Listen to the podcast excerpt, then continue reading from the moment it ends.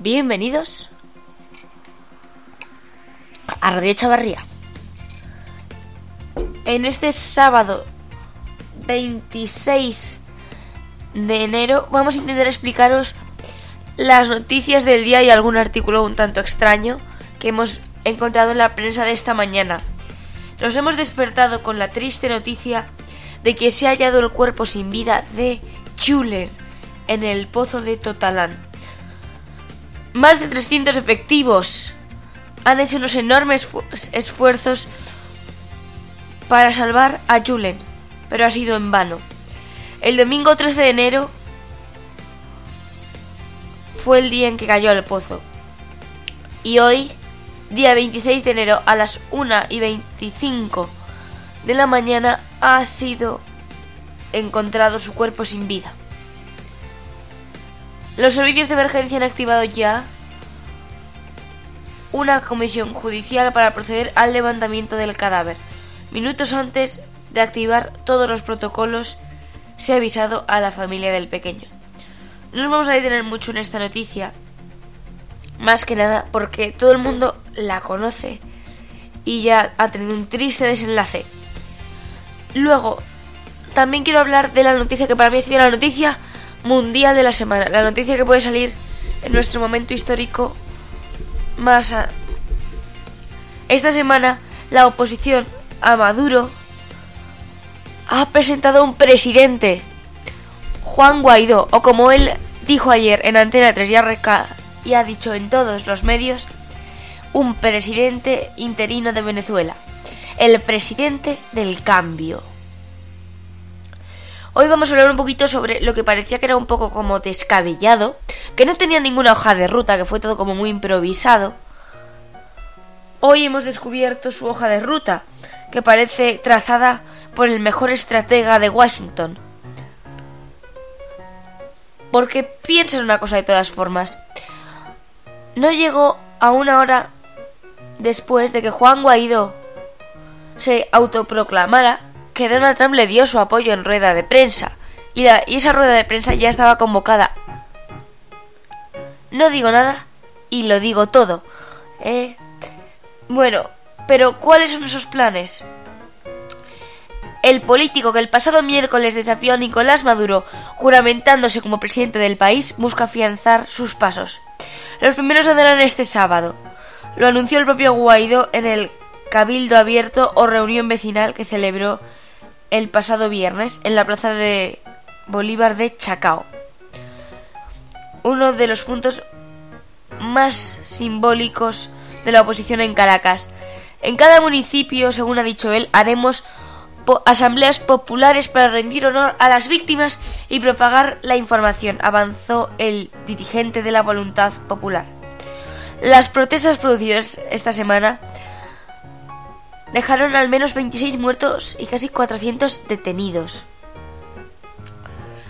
El apoyo explícito de la llamada comunidad internacional, empezando por Estados Unidos y Canadá, y los principales gobiernos latinoamericanos, salvo México con López Obrador y Uruguay. Como ven, paradójico. ¿eh? Luego también me llama mucho la atención que para militares rusos viajaron a Venezuela durante esta semana para proteger a Maduro, para proteger su régimen. Mientras que Washington, mientras tanto, nombró a un enviado para Venezuela, a un halcón de la era de Reagan y Bush hijo.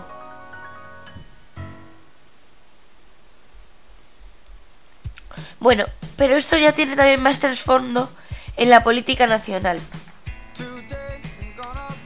porque al fin y al cabo están Casado y Rivera compitiendo ambos por el apoyo a Guaidó, para liderar el apoyo a Guaidó en España, que por cierto Pedro Sánchez esta mañana, cuando estamos hablando de esto justo, le está transmitiendo su apoyo.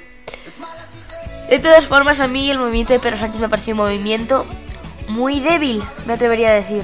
Un movimiento que ha ido como muy lento para no quemarse el pie con Podemos, porque Podemos ha apoyado a Maduro, ¿no? Pues como para no mancharse las manos antes de haber un asesinato, ya me entienden ustedes. Luego, todo esto son pequeñas migas, igual que la Unión Europea está ya girando hacia el reconocimiento de la presencia de Guaidó en Venezuela. Luego, hoy en el país, he visto una noticia que a mí, sinceramente, me ha llamado mucho la atención, que era sobre por qué el norte de Europa confía más en la Unión Europea que el sur. En los tres grandes grupos europeos, que podríamos llamar el grupo del Mare Nostrum, es decir, los países mediterráneos, que España ha sido el país mejor recuperado después de la crisis. Luego tenemos el otro eje que es el cuadrilátero de Pisegrado, que a mí es el cuadrilátero extremista, por así decirlo. Y luego está la nueva liga anseática. El nombre lo reciben porque son casi todos los países que en el pasado eran parte de la ruta comercial de la Hansa, que iba desde Londres hasta San Petersburgo, pasando por los principales puertos del norte de Europa. En la parte del Mare Nostrum es donde es menos apoyada la Unión Europea. Luego, en la Liga Hanseática es donde más apoyado es los países nórdicos, tal, aunque es la menos importante en cuanto a población. Y luego ya la Liga de Visegrado tiene más confianza que el Mare Nostrum. Les dejamos ya con la siguiente sección. El momento histórico. Marco Ulpio Trajano fue el primer hispano y también el primer procedente de las provincias en ocupar el trono imperial de Roma. Nació en Itálica, en el actual término municipal de Santiponce, en Sevilla, en el año 53, en el seno de una influyente familia senatorial de la Bética. Hoy hablamos del ascenso al poder de Trajano, el primer emperador romano de origen no itálico, en el año 98 después de Cristo, el 28 de enero de el 98. Siendo aún muy joven y se distinguió en la campaña contra los partos en la actual Irán y desempeñó sucesivamente cargos de tribuno militar, pretor y consul. Como acreditó sobresalientes cualidades en el año 92, fue designado gobernador de Germania Superior, debido a sus indudables dotes de líder. ¿Sabías que como hispano que era reformó las estructuras urbanas de Itálica? También bajo su mandato se construyeron el Arco de Bará en Tarragona y el Puente de Alcántara en Alcántara y el Anfiteatro de Itálica. También potenció especialmente el comercio con la Bética, su región natal, y la producción de aceite de oliva.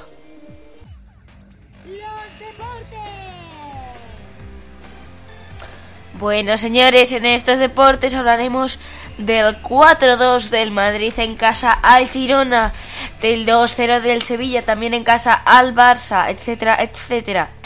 Bueno, comenzaremos hablando del Barça, porque el Sevilla lo alcanzó con un par de jugadas.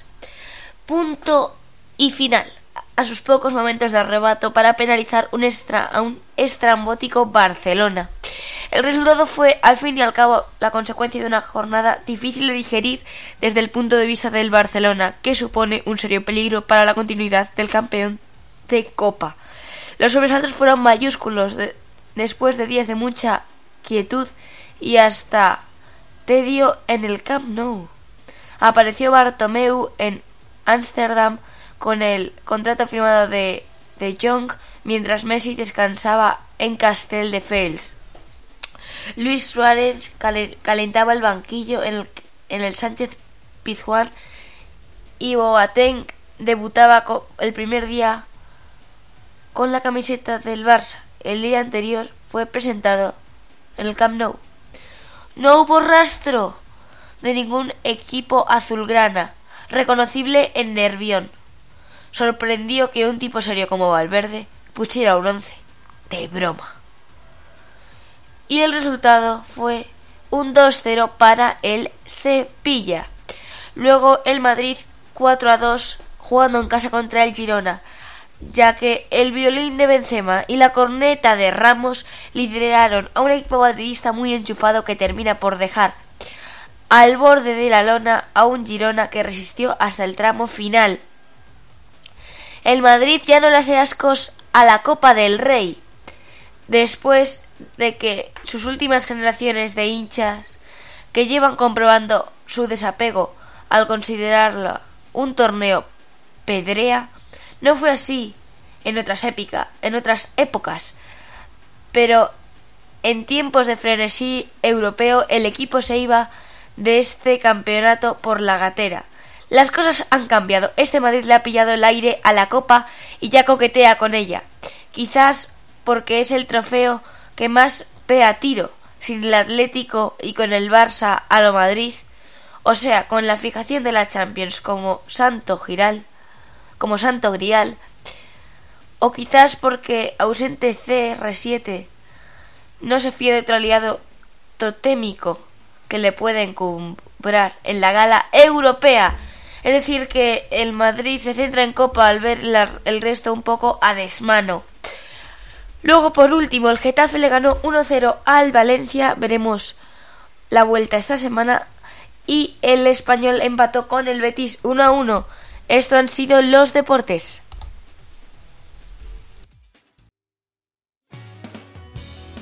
Hasta la semana que viene. Como siempre, ha sido un placer estar con todos ustedes. Adiós.